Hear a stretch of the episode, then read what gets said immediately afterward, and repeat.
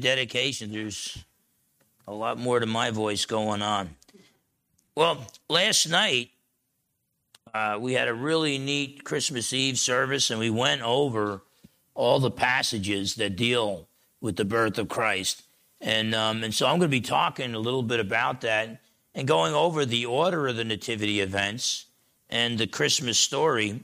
And, uh, and so we'll be looking at that. So hopefully we'll get a really good understanding of what went on when God the Son became a man. But I've got the, the I'll just give you just the 13 different titles and the verses. And I really encourage you to read through this the next three or four days uh, so that you go over uh, the nativity events. Uh, we did that last night as well, but it's always good to, to review over and over again um, the ultimate, one of the ultimate events in the history of mankind when God the Son became a man. Of course, when, when he died on the cross for our sins, that was a pretty big one too. When he rose from the dead, that was pretty big. And the next big one we're waiting for is when King Jesus returns, to take his stand upon the earth. And uh, so let's go to the Lord in a, in a word of prayer on this Christmas day, and then we'll talk about the Christmas story. Father, in Jesus' precious name, I just thank you, Lord, for bringing us here today to celebrate uh, the birth of your Son, God the Son, become a man. Came to earth not because he needed to, but came to earth because we needed him. We needed him to die on the cross for our sins. We needed him to conquer death for us. And we desperately need him to return to make things right on the planet Earth.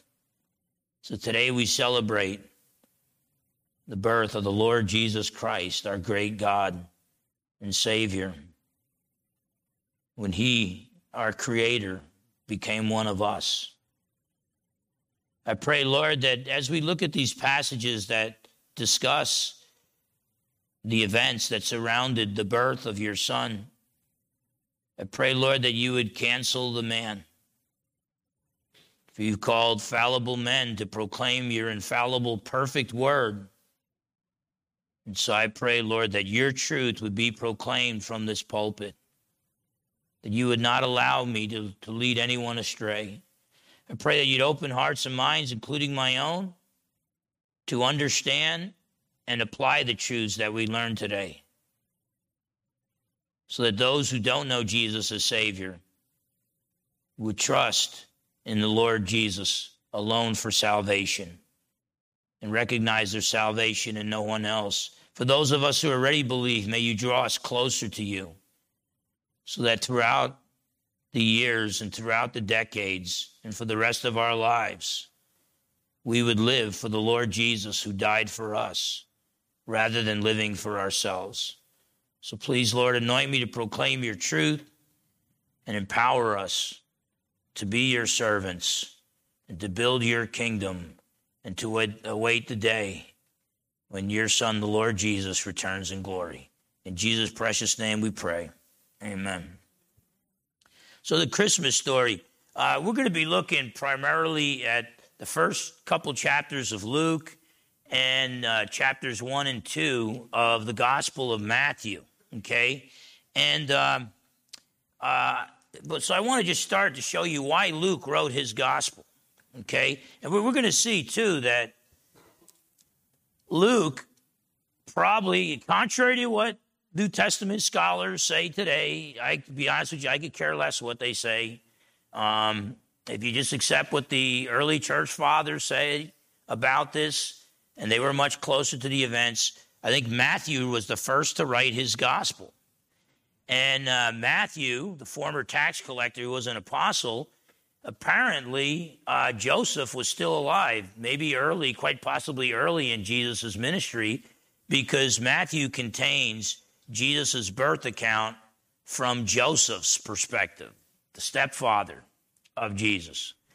Uh, whereas Luke, he writes a little bit later on, probably a good 10 or 15 years later, and Joseph's already dead. He gets his information from Mary. Now, Luke was a good researcher, but he left out a few things. Okay? And I'm going to try to explain why I think he left out a few things. And because of that, we need to read the first four verses of Luke's gospel. So look at Luke chapter 1. And the author says this Inasmuch as many have taken in hand to set in order a narrative of those things which have been fulfilled among us. See, people were trying to write in chronological order the, the life and ministry of Christ, and and um, Matthew and Mark, assuming they were written before Luke, the, the, the chronological order wasn't uh, the primary purpose for them. So there was a lot of confusion, and people were trying to already harmonize what was written, and maybe some people were writing their own little unauthorized gospels as well. And um, verse 2 just as those who from the beginning were eyewitnesses and ministers of the word delivered, delivered them to us. It seemed good to me also, having had perfect understanding of all things from the very first. Some think Luke might have been one of the 70 disciples. We don't know for sure. Okay? But he knew the eyewitnesses from the beginning. So he seemed to him to take on this task to write to you an orderly account, most excellent Theophilus. You're going to find that Acts, you read the first few verses, is the sequel to Luke.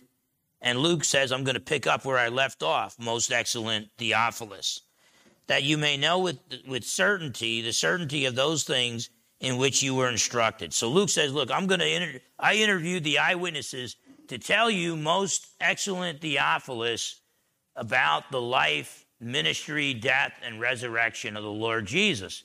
Now, most excellent was a proper title given to government officials. Okay? And so, what we need to understand here is that Luke is writing to a government official in the Roman Empire about Christianity. Okay?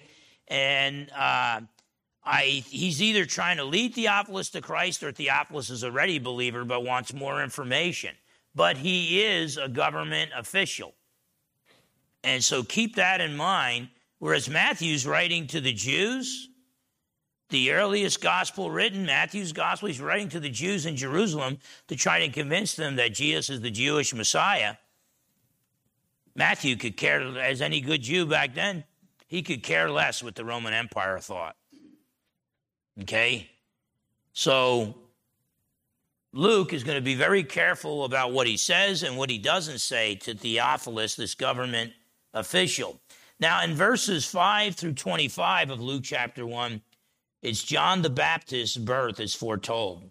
An angel of the Lord named Gabriel appears to the Jewish priest Zacharias and predicts that his barren wife Elizabeth will bear a son named John, and that John would be powerful in the Lord and will lead many people to God.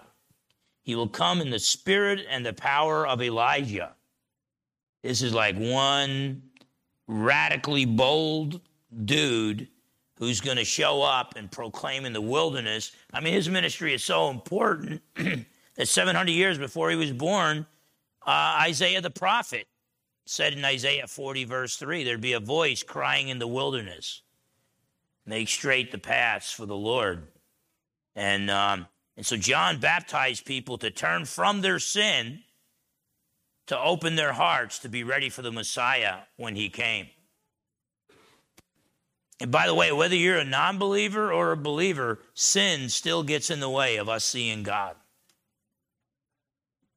And some of us need a John the Baptist ministry in our lives to prepare the path from our hearts to God so that we'll willingly accept the Lord. And, uh, and so John the Baptist's birth is foretold. Uh, he was born six months earlier than Jesus. Now, in Luke chapter 1, verses 26 through 38, Jesus' birth is foretold to the Virgin Mary. She kind of had a need to know since she was going to bear and deliver the Messiah. Again, the angel Gabriel is sent to make the announcement. So look at Luke chapter 1, verses 30 to 38. Then the angel said to her, Do not be afraid. Whenever, whenever an angelic being or even Jesus himself tells you don't be afraid, that's because it's a pretty scary moment, okay? But he said, Don't be afraid, Mary, for you have found favor with God. And behold, you will conceive in your womb and bring forth a son, and shall call his name Jesus.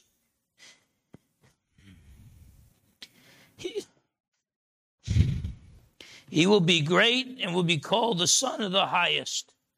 The Lord God will give him the throne of his father David. Jesus will someday return to take to sit on the throne of David and reign over the earth. And he will reign over the house of Jacob forever, and of his kingdom there will be no end. Then Mary said to the angel, How can this be, since I do not know a man? You know, and you get guys like atheists like Richard Dawkins, all oh, the, ancient Christians, they just believed all this baloney because they were pre scientific. Look, they knew enough about science to know that virgins aren't supposed to have babies. Okay? They knew enough about science to know dead, bot, dead people are supposed to stay dead. The reason why they proclaimed the gospel wasn't because of lack of scientific knowledge, but it was because they had good, solid scientific understanding to know the dead are supposed to stay dead. So when they saw the risen Lord, they knew what was up. And they know that virgins don't have babies. And so Mary asked, How can this be? I, have never had sexual relations with a man. The angel answered and said to her, The Holy Spirit will come upon you, and the power of the highest will overshadow you. Therefore, also the Holy One who is to be born will be called the Son of God. See, Jesus always existed as God, the second person of the Trinity. And then by him being born, he gets the title the Son of God, which basically means God become a man. It's kind of like Emmanuel, God with us. Now, indeed, Elizabeth, your relative, Elizabeth married to the priestly line, the Levitical line. Mary was from the, the, the, the tribe of Judah. Now, indeed, Elizabeth, your relative, has also conceived a son in her, in her old age and this is now the sixth month for her who was called barren. So John the Baptist was six months older. For with God nothing will be impossible. Then Mary said, Behold, the maidservant of the Lord, let it be to me according to your word. And the angel departed from her. And so Jesus' birth is foretold to the Virgin Mary, and the angel Gabriel makes that announcement. Now, in verses 39 to 56, Mary visits her relative, uh, Elizabeth, and talks to her. And it's amazing because John the Baptist is six months old in the womb of Elizabeth. And uh, Jesus has just miraculously been conceived within the womb uh, of Mary. And Mary sings this beautiful song and uh, writes this beautiful song that is still proclaimed throughout the ages in verses 46 to 56. And I really, really want us to think about this because, you know, we've heard the Christmas story over and over and over again, okay? What I want us to focus on is how should we prepare our hearts? John the Baptist isn't around anymore, he's up in heaven. How can we prepare our hearts? For the Christmas babe, for the Lord Jesus. And you can see it with Mary, with Joseph, with the wise men, with the shepherds, how they allowed God to prepare their hearts to receive the king. And you can see people like Herod, who, for all practical purposes, he had no room in his heart, just like there was no room in the inn for Jesus. verses 46 to 56 and Mary said, My soul magnifies the Lord. What a message right there. I think that the, the Roman Catholic Church needs to hear that. Mary says, My soul magnifies the Lord. Mary doesn't say, My soul magnifies myself. Okay, so the more you exalt Mary, okay, now don't get me wrong. She was a Jewish gal. She's probably the greatest lady who ever lived. I mean, if you were God and you were, you're going to send your son to become a man, you're not going to pick some just a regular gal. No, just this is a, a lady that's dedicated to God. But she sold out to Yahweh, the God of Israel. Why? Because she's humble, not because she exalts herself. John the Baptist didn't want to be exalted. He said to Jesus, He must increase, but I must decrease. Mary didn't want to be exalted. And uh, she said, My soul magnifies the Lord. Let that be your song. When you go throughout the years and the decades and for the rest of your life, let it be known. Let people see you and know that person's soul magnifies the Lord. How that I that my existence is to, to make a good name for me. Okay? You know, people will sometimes come up to me and say, I got some issues with you, and they'll give me two or three, and I'll say, hey, you're a lightweight. Let me give you five or six other issues that, that I got going on right now. Okay? We live to magnify and exalt Jesus. We live to preach Jesus, not ourselves. And Mary said, My soul magnifies the Lord, and my spirit has rejoiced in God, my Savior. Why did she need a Savior? Because she was not immaculately conceived. She had a sin nature, and she sinned. We got our friends down the block saying that Mary lived without sin. No, only Jesus lived without sin. She rejoiced in God, her Savior, for he has regarded what? The lowly state of his maidservant. For behold, henceforth all generations will call me blessed. Okay? God blesses us not so that we're blessed, not so that we get exalted. God blesses us to be a blessing to others. And Mary certainly has been a blessing to others. But she said God regarded what? Her lowly state. Mary was a teenage Jewish peasant girl who had a hard time believing that the God of Abraham, Isaac, and Jacob chose her to bring the ultimate Jewish king, the Jewish Messiah, God the Son, into the world. And she was right that lowly maidservant, all generations have called her blessed. For he who is mighty has done great things for me, and holy is his name. You see where she's putting all the attention? She's putting it on Jesus, she's putting it on God. And his mercy is on those who fear him from generation to generation. Mary needed God's mercy just like we do. He has shown strength with his arm. He has scattered the proud in the imagination of their hearts. You, you see this theme? God exalts the humble, but he humbles those who exalt themselves. We see this theme. Uh, her second son, uh, James, he's later on going to write in James 4.10, humble yourselves in the presence of the Lord and he will exalt you. It's our job to humble ourselves before God. It's God's job to exalt us.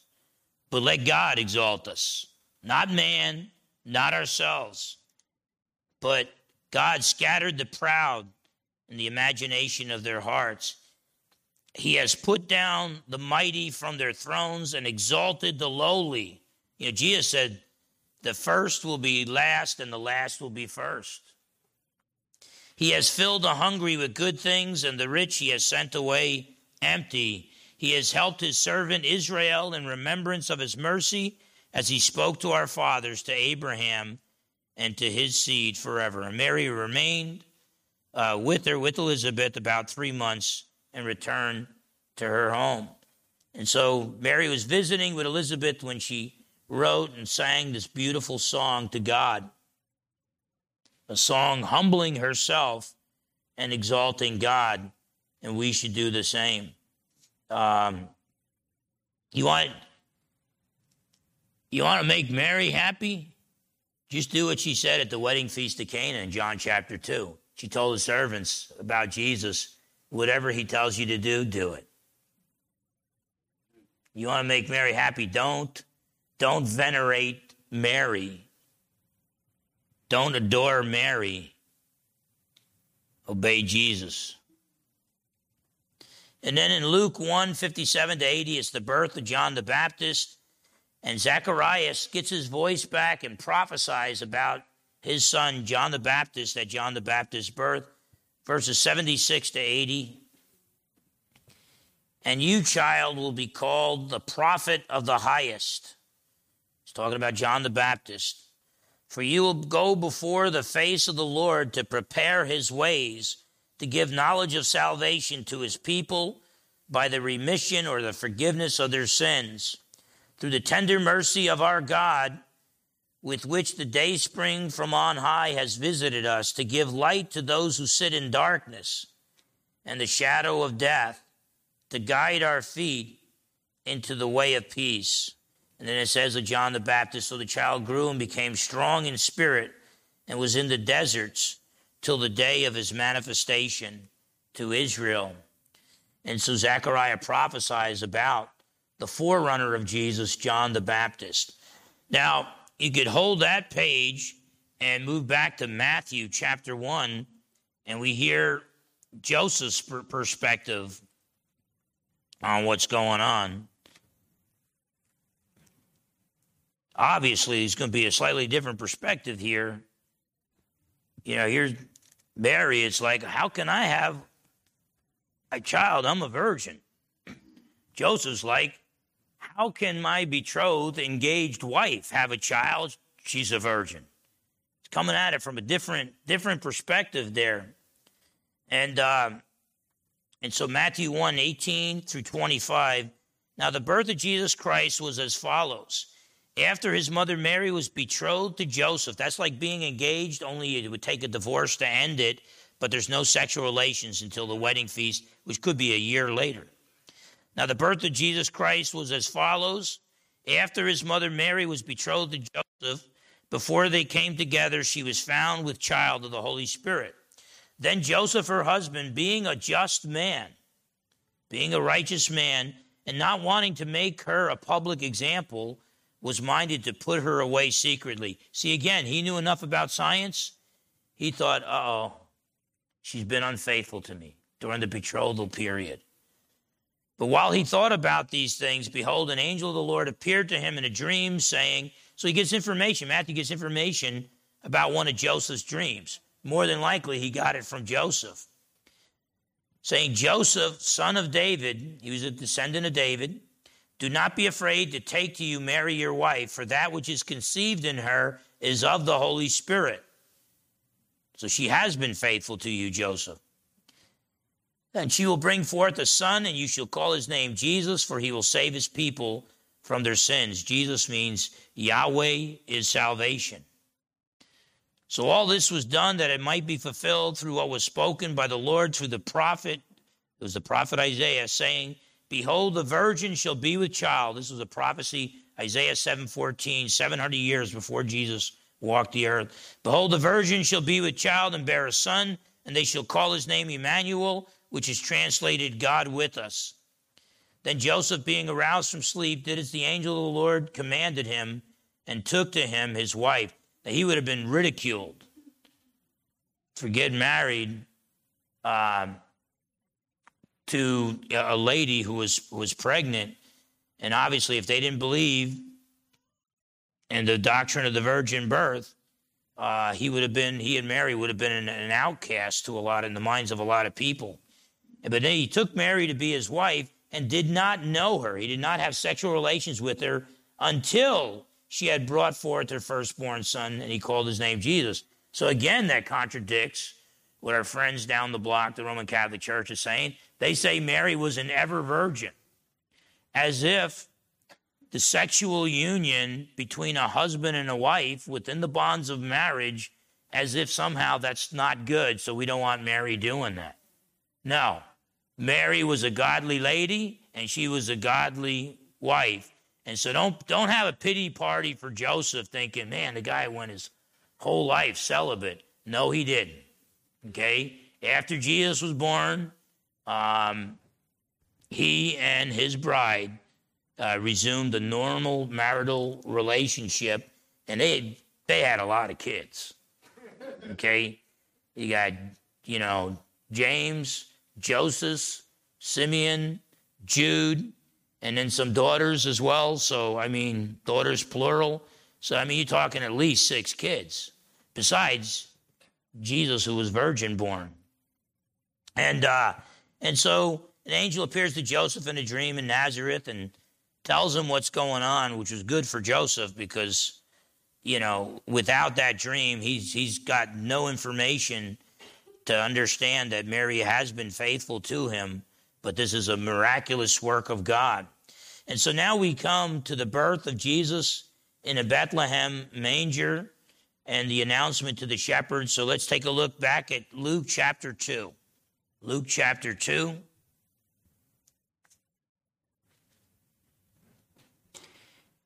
came to pass in those days that a decree went out from Caesar Augustus that all the world should be registered. The census first took place while Quirinius was governing Syria. So all went to be registered, everyone to his own city. Joseph also went up from Galilee out of the city of Nazareth into the originally from Nazareth into Judea, the region of Judea, where Jerusalem is in that region, the southern region. Um, and into Judea to the city of David, which is called Bethlehem, which is about six miles outside Jerusalem, because he was of the house and lineage of David, to be registered with Mary, his betrothed wife, uh, who was with child. She was also from the line of David. So it was that while they were there, the days were completed for her to be delivered. And she brought forth her firstborn son and wrapped him in swaddling cloths and laid him in a manger because there was no room for them in the end. Now I'm hoping and praying that the innkeeper is in heaven. But all he knows, he's trying to run a business. And if, if there's no vacancy, there's no vacancy. Okay? And uh, well, I remember watching a video. They had a, a special kid, this beautiful special boy was in the play. And in his only line in the play, it was about the birth of Christ. His only line in the play was, We have no room in the inn. And, um, and he's supposed to turn away uh, Joseph and Mary, who's about to give birth to Jesus. And um, that was his only line. Well, they came to him, and he's dressed up, looks kind of like a shepherd, but he's actually uh, supposed to be an innkeeper. And he told them, We have no room in the inn. And Joseph said, But my wife is pregnant, this and that. And he just thought for me, he said, Okay, come on in. and uh, and it just just seeing the, the love of that little guy, it was just like it was a beautiful thing to see, but kid, you just blew the Christmas play. So uh, but um, so I don't want to I don't want to disrespect the innkeeper. But um, you know, D.L. Moody, Charles Haddon Spurgeon, two of the greatest preachers of the 19th century, they both preached sermons. No room in the inn. No room for Jesus. And to a lot of us, I would say most Americans and most people on this planet, we still have no room for Jesus. God created us. We declared war on him. We fell. God decided to remedy the situation by having his son become a man to die for us, substitute sacrifice for our sins.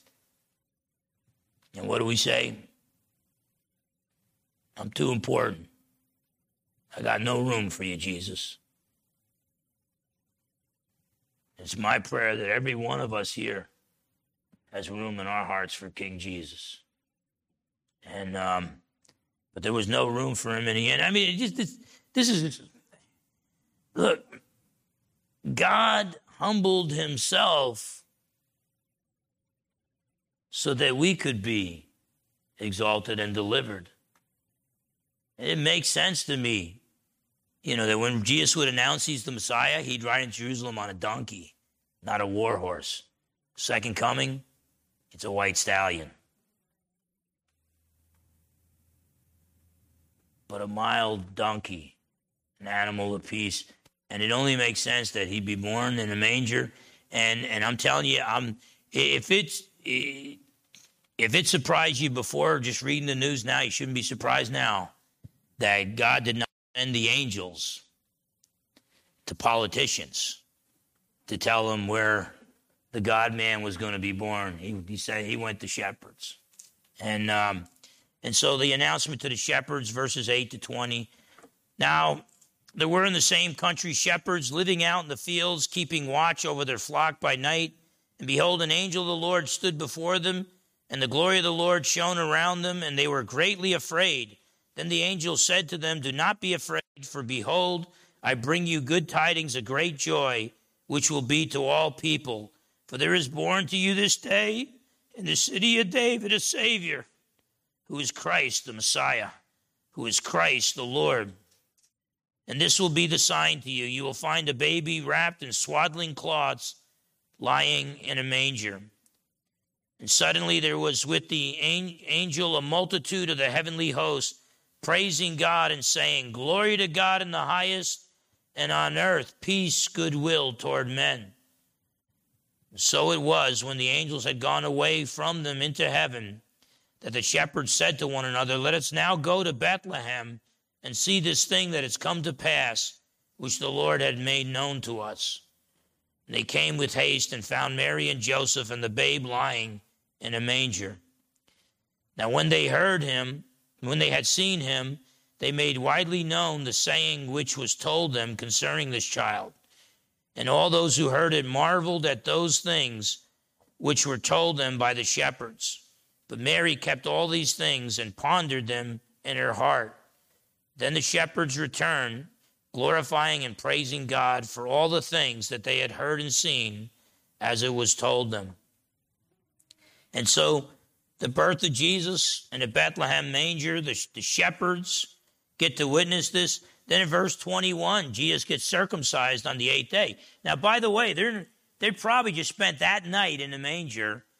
And then Joseph, being a, a good head of the household, probably found a place to rent. So they were probably the very next day renting a house or renting a room somewhere. On the eighth day of Jesus' life, he gets circumcised, which is what you're supposed to do with, uh, with the Jewish males. They get circumcised on the eighth day. Then in verses 22 to 38 of Luke chapter 2, Jesus is presented in the temple. So they're still living in Bethlehem. They're renting a house in Bethlehem at this point. Okay? You see, Joseph was thinking, what better place to raise the ultimate Jewish king, the Jewish Messiah, than in the city of David, just six miles outside of Jerusalem. He's going to do the bulk of his ministry in Jerusalem, just a six mile trip, and we're in the city of David. What better place to raise the Messiah? It was even prophesied in Micah 5 2 that uh, the Messiah would be born in, in Bethlehem. And so Jesus gets circumcised on the eighth day, but 40 days after his birth, he has to be presented in the temple, okay, still in, still in Bethlehem, uh, but they go to Jerusalem to the temple, and there they're visited by Simeon and Anna, two remarkable elderly people. Um, with each passing year, I appreciate elderly people more and more since I've become one of them. And um, but th- this Simeon was told that you're not going to die until you see the Messiah. And so this is what he said in verses 29 to 32 of Luke chapter 2. Lord, now you are letting your servant depart in peace according to your word, for my eyes have seen your salvation. which you have prepared before the face of all peoples, a light to bring revelation to the Gentiles. I'm glad for that because I'm a Gentile. Not just the Jews, but Jesus is going to be a light to the Gentiles and the glory of your people Israel. And Joseph and his mother marveled at those things which were spoken of him. Then Simeon blessed them and said to Mary, his mother, Behold, this child is destined for the fall and rising of many in Israel, for a sign which will be spoken against. Uh, yes, a sword will pierce through your own soul also. Mary's going to be devastated by the death of Jesus, that the thoughts of many hearts may be revealed. By the way, that the, the offering that they gave to present him in the temple was a pair of turtle doves and two young pigeons. They were poor. They were very poor. The scriptures allowed for that if you were impoverished. Okay? So when they have to flee to Egypt, where are they going to get the money? Okay, we'll, we'll talk about that. Um, but, uh, and then Anna, she apparently had been married as a teenager. They, they got married young back then. The, the guys who were like established in business, they might have been like in their late 20s, early 30s, and they'd marry a 15, 16 year old girl. It's kind of disgusting and illegal in, in our day and age. But in this culture, the fathers wanted to hand off their daughters to a, to a man who had a career, who owned land, who built a house. Okay. And uh, the problem was, problem with that, the ladies didn't have much say, if any and then you had all these widows that you had to deal with in the book of Acts because the life expectancy of a guy was not as long as a lady. And if he's got a 15 year head start, he's going to be dying like 30 years before she dies. So you had all these widows that were around. But this lady had been a widow. She, she had been married apparently for seven years and then her husband died. And now we don't know if she's 84 years old or lived 84 years after. She might have been over 100 after her husband died, but she was able to see um, baby Jesus uh, as well. She lived in the temple as a widow who dedicated her life to the Lord. And so Simeon and Anna got to see baby Jesus.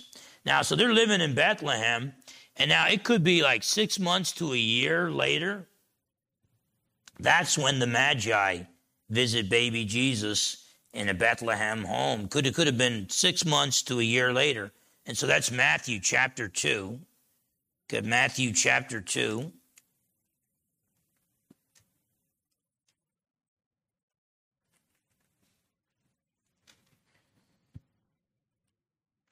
Now, this is left out by Luke. Luke doesn't mention this. Very interesting. Matthew 2, 1 to 12. Now, after Jesus was born in Bethlehem of Judea, in the days of Herod the king, behold, wise men from the east came to Jerusalem. They may have been from Persia. And the wise men of Persia would have learned a lot about the Jewish faith from one of the wise men of Babylon who lived long enough, a Jewish guy named Daniel, who lived on and was a leader in the Persian Empire. Um, Daniel may have had a great influence on the Zoroastrian faith, which has a lot of similarities with Judaism. And, um, and so they're wise men uh, there. They were like philosophers, scientists, but there was also an awful lot of occultism and astrology, not just astronomy, but astrology. We think we're exempt from that, by the way. With our modern science, we're going to find out 100 years from now we're going to find out how much superstition was involved in our science today. And, um, but in the days of Herod, the king, wise men from the east came to Jerusalem saying, Where is he who has been born king of the Jews? For we have seen his star. Star is any kind of heavenly occurrence in the east and have come to worship him. There's some really good work about an alignment of the planets and Jupiter, which is the, the the planet that's symbolic of uh, uh, a king passing through the constellation Virgo for the Virgin. That, um, and it, it, it happened approximately like two years before King Herod died. just a few years before Herod died. So this may have been uh, the event, but whatever the case, the, the way it moves, this is not like, you know, when they say star, they, they could mean a planet, they could mean a star, they could mean a comet, they can mean a meteorite, they can mean just a, the reshuffling of the stars and things of that sort. A lot of really good research on how they could follow something and that it hover over uh, Jesus's home, and uh, and uh, but whatever the case, uh, so they followed the star, and then they they went to see King Herod, and they asked him, uh, "Where's where's the Messiah? Where is he going to be born?" And uh, and so he takes his wise men who learned, were learned in the Old Testament scriptures and they quote from Micah 5 2 that Bethlehem in the land of Judah is, and not least among the rulers of Judah, for out of you shall come a ruler who shall shepherd my people Israel. Uh, the, the great Catholic scholar, the Bishop Fulton Sheen, he wrote in his Life of Christ, he quoted from a lot of ancient pagan sources that they all knew that in the land of Israel at approximately that time, the ultimate king was going to come. So it's amazing. God must have been giving dreams and visions to people. Well, Herod was upset. There was no room in Herod's heart for Jesus.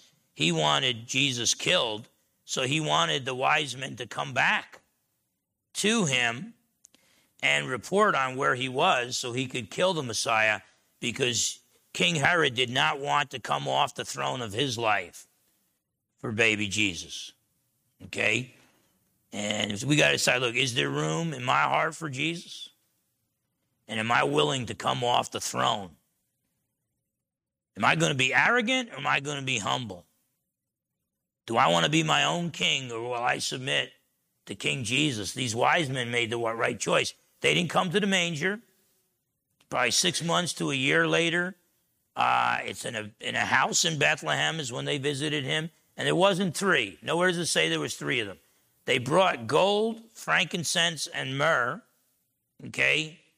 Um, gold represents royalty. Jesus is king. Frankincense, the incense uh, represents prayers. Jesus is our high priest. But myrrh, Jesus is our sacrifice. You prepare people for burial with that and um, but we don't know how many there were, and um, uh, it could have been 50 of them. It, it, caused a great commotion.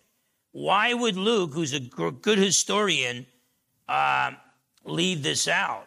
Okay, and um, and so uh, the Magi visit baby Jesus in a Bethlehem home. Could be six months to a year later, and uh, and they worship him. I mean, you look at at verse uh, 11. And when they had come into the house, they saw the young child with Mary his mother and fell down and worshiped him. How many of our political leaders would have bowed before him? Or, or would they have said with Herod, hey, he's only a little baby. I could overpower him and kill him now and be done with him. But they saw the young child with Mary, his mother, and fell down and worshiped him. And when they had opened their treasures, they presented gifts to him gold, frankincense, and myrrh. Ah, by the way, they got a lot of gold right now. All of a sudden, this poor family, if they got to head out of town, they've got the funds for it now. Then, being divinely warned in a dream that they should not return to Herod, they departed from their own country another way and then when Herod finds out, he wants to destroy the child. And so, because of that, uh, God reveals to an angel of the Lord, appear to Joseph in a dream, saying, Arise, take the young child and his mother, flee to Egypt, and stay there. This is verse 13 of Matthew chapter 2. And stay there until I bring you word, for Herod will seek the young child to destroy him. So now they go to Egypt. Now, in Alexandria, Egypt, there was a very big Jewish community. But Joseph's a carpenter, but he he doesn't have a business over there. He's got to start from scratch, but he's got gold to get him through a year or two. He's got gold to travel there, and then when the Lord tells him, he could travel back to Israel. Now, what King Herod does, he, it says, verse 16, that Herod, when he saw that he was deceived by the wise men, they went a different way and didn't come back to him, was exceedingly angry. And he sent forth and put to death all the male children who were in Bethlehem and in all its districts from two years old and under, according to the time which had been determined from the wise men. So he slaughters. Now we don't know. There was probably maybe a few dozen babies, two years old, male babies, two years old and under in a small town like Bethlehem. Uh, but why two years old and, and under? Because he's not looking at a newborn baby. Now I'm not I'm not saying that you need to picket people's houses if they have a nativity scene and there's wise men at the manger, okay? But when the wise men visited Jesus, he was in a house, and Jesus, you know, I doubt he would have killed babies two years old and under if he uh, speculated that Jesus was probably two years old. Because that's cutting it too close. You might miss him. Okay? He tried to kill babies two years old and younger to be a baby that's you know, two years old that could be Jesus that looks like he's a little older or whatever. So it seems to me like it's probably, you know, assuming maybe Jesus was a big baby, just in case if he's like eight months to a year old, you kill every baby two years old and younger to be safe. You wouldn't do that if Jesus was just a newborn. Okay? And um, so, uh, so whatever the case, um, then in uh, verses 19 to 23, so now they're living in Egypt, the Holy Family.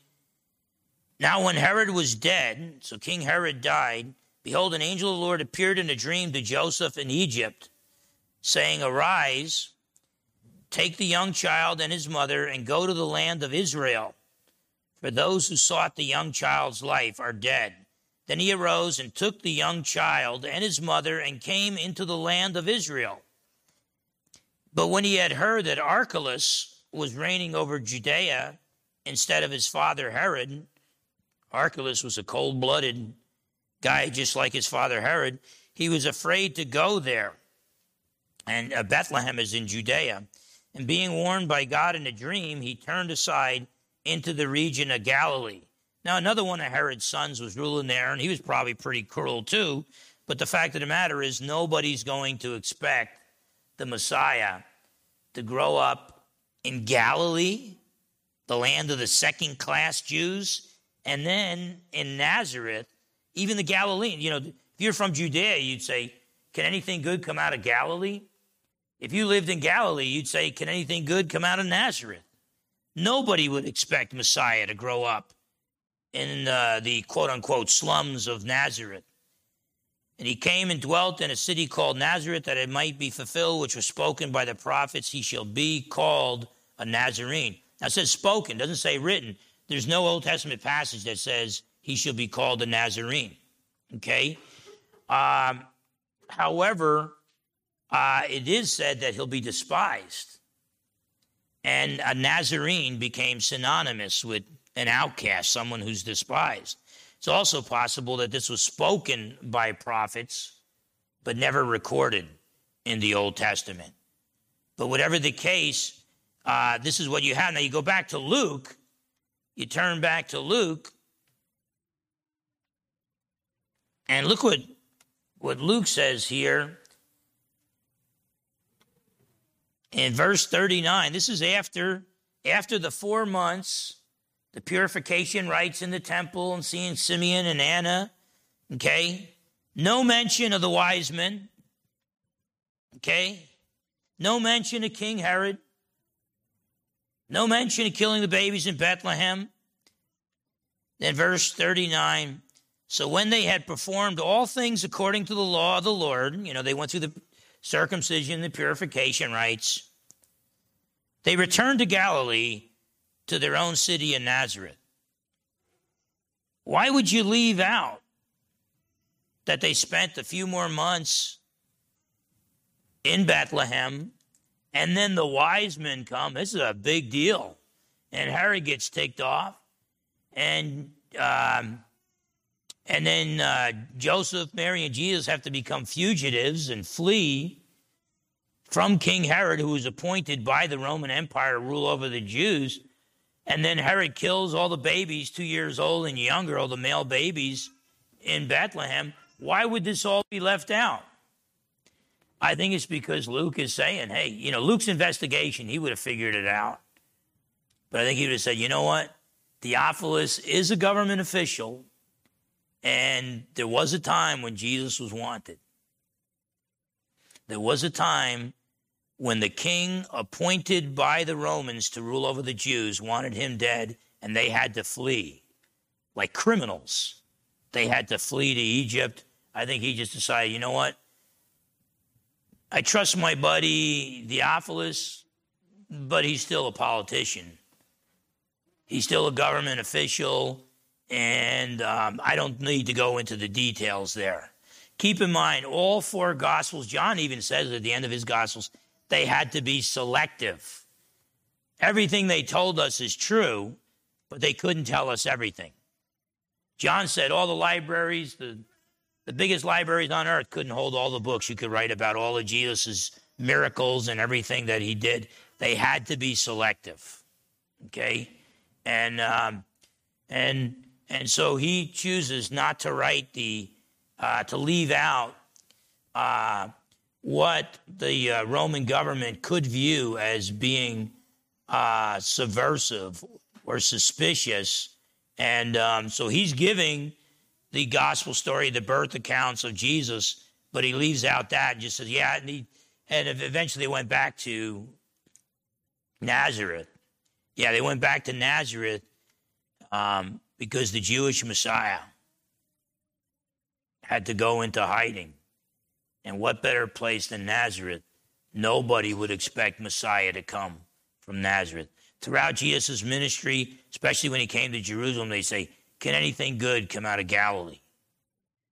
And even one of the apostles, Nathanael, a Galilean, could say of Jesus, Can anything good come out of Nazareth? I see humility.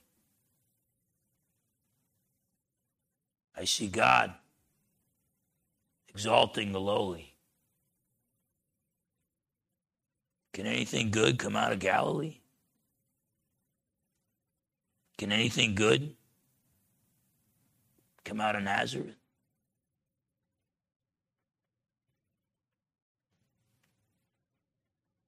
The King of Kings came out of Galilee the Lord of Lords, came out of Nazareth. You might be sitting here right now and thinking, can anything good come out of Bremerton? I mean, when I, when I joined the Marine Corps and eventually settled out here, people were like, can anything good come out of New Jersey? Okay? Um, let me tell you something. Can anything good come out of Bremerton? Not if we exalt ourselves.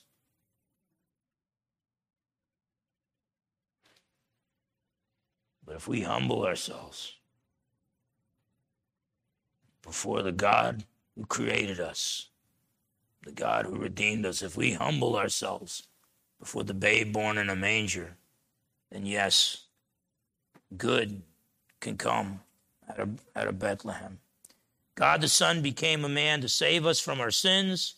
We need to trust in him alone for salvation and humbly serve God and trust in him.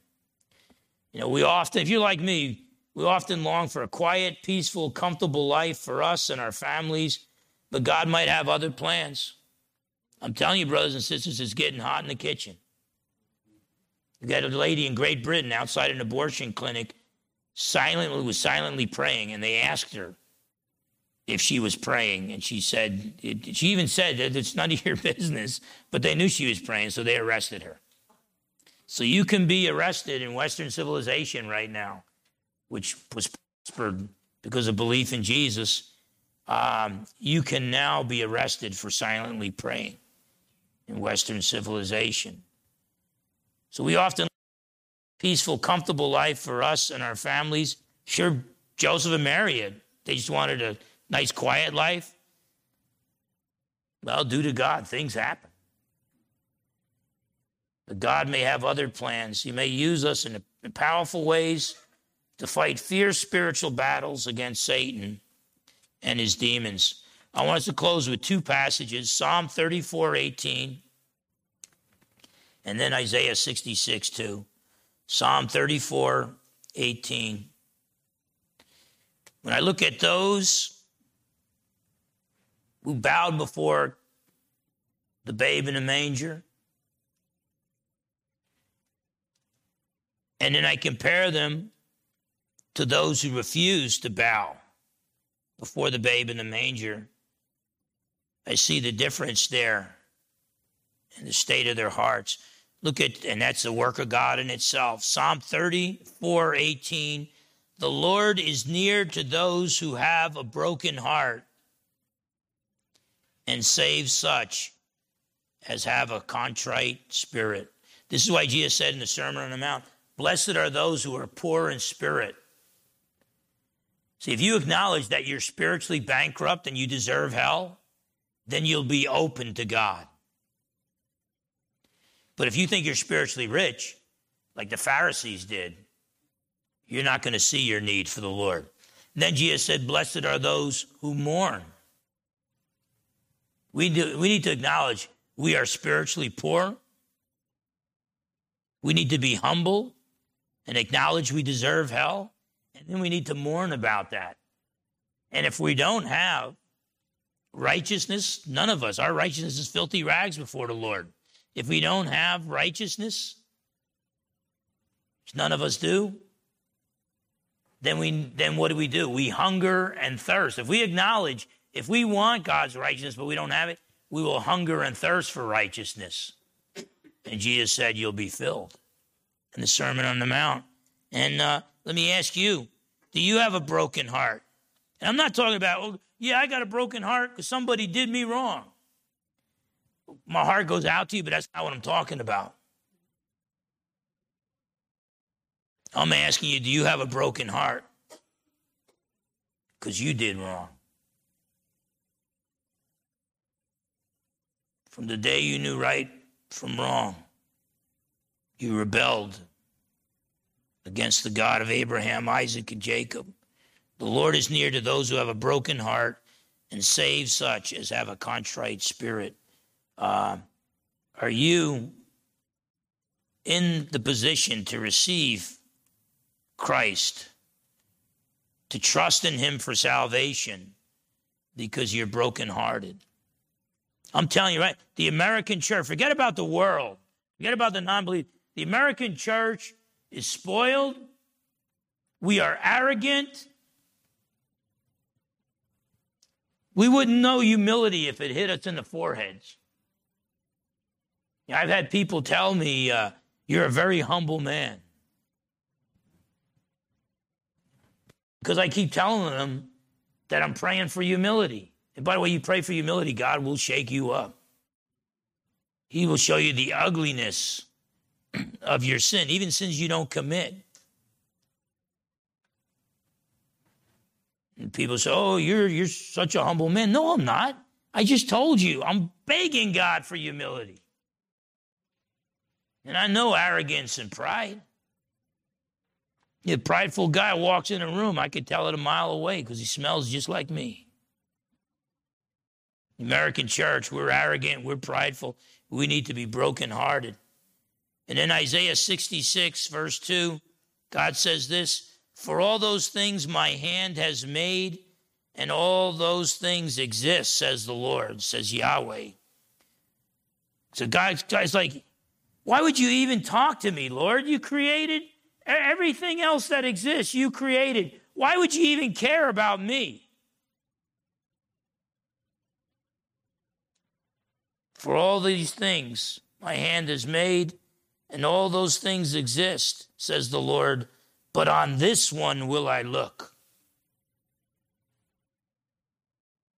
The God who created the galaxies, the universe, He'll look upon somebody, but on this one will I look, on him who is poor and of contrite spirit, and who trembles at my word. Mary, Joseph, Elizabeth, Zacharias, Simeon, Anna, the shepherds, the wise men, they were all humble before God. They were all broken in spirit and had a contrite heart. They saw their need for God, and they all trembled at God's word, whether it was his spoken word or his written word. On Christmas, as on any other day, we need to humble ourselves like Mary did, like the wise men did, like Joseph did. His reputation in the religious community was probably shot because his bride was pregnant. On Christmas, just like any other day, we need to humble ourselves before the Savior, the God man. And like the wise men, come to him on bended knee. And so it's my prayer that if you haven't already done so, you would trust in Jesus alone for salvation. And for all of us, that we would serve him, the Christmas babe, the Jewish Messiah. King of kings and Lord of lords, God become a man, we would serve him all the days of our lives. Uh, right now, at this point, we got a special with the children, a special couple songs. And John, I'm going to just ask you to close in prayer after after that.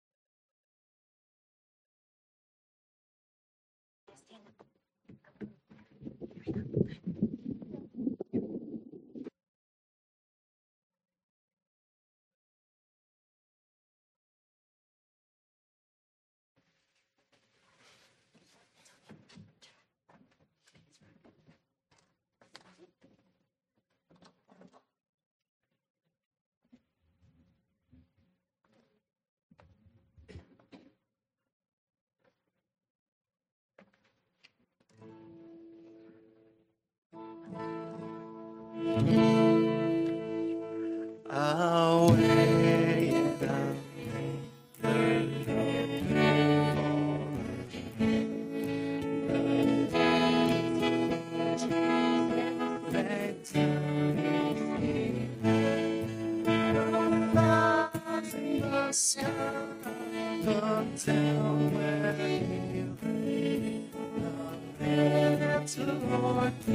Jesus, asleep on the hay.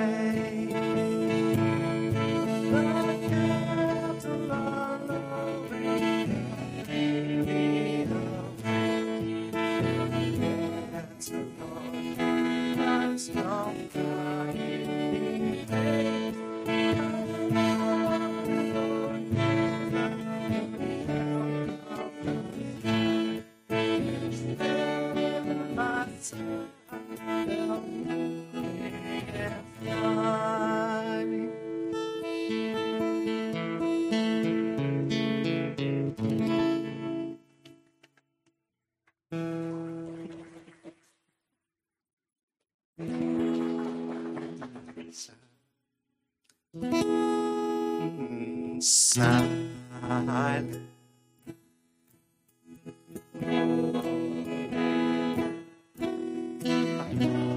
All is calm, all is bright. Now yonder the land, the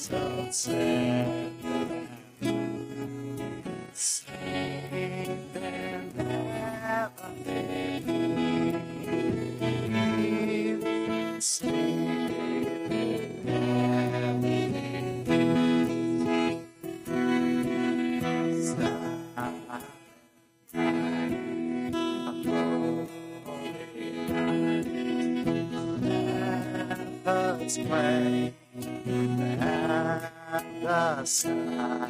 Heaven above. Sing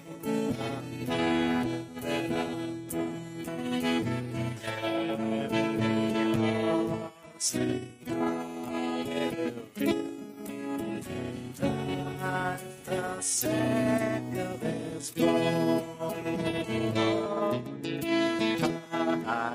is Savior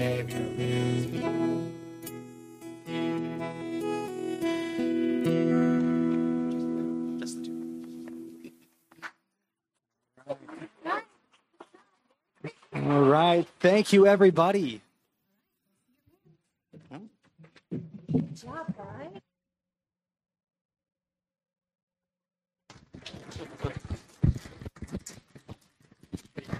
All right.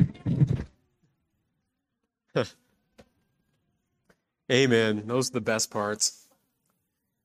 Well, shall we close in prayer? Will you bow your heads with me? Father God, we thank you. We thank you for sending your Son. We thank you that because of that, we can come before you, humbly before your throne, Lord God, because of what Jesus has done, because of the babe in the manger who grew into a man and being fully God and fully man, died for our sins, rising again, sealing for us eternity with you. Father, we thank you. May we go home as we celebrate the rest of the Christmas day. And may everything that was said here and heard here today that is totally of you, Lord God, may that stick with us. May that impact us. I pray for all who, who don't know you here, Lord God, that they would come to know you. That the babe in the manger would not just be the babe in the manger, but would be the Savior of all mankind, each and every one of us. Father, we thank you and we praise you. Lord, we glorify you. May our lives glorify you from here, here out and, and ever on, Lord God. Be with us for the rest of the week. And Father, be glorified in all that we say and all that we do. In Jesus Christ's name we pray. Amen. Amen. Merry Christmas, everybody. Have a great Christmas season.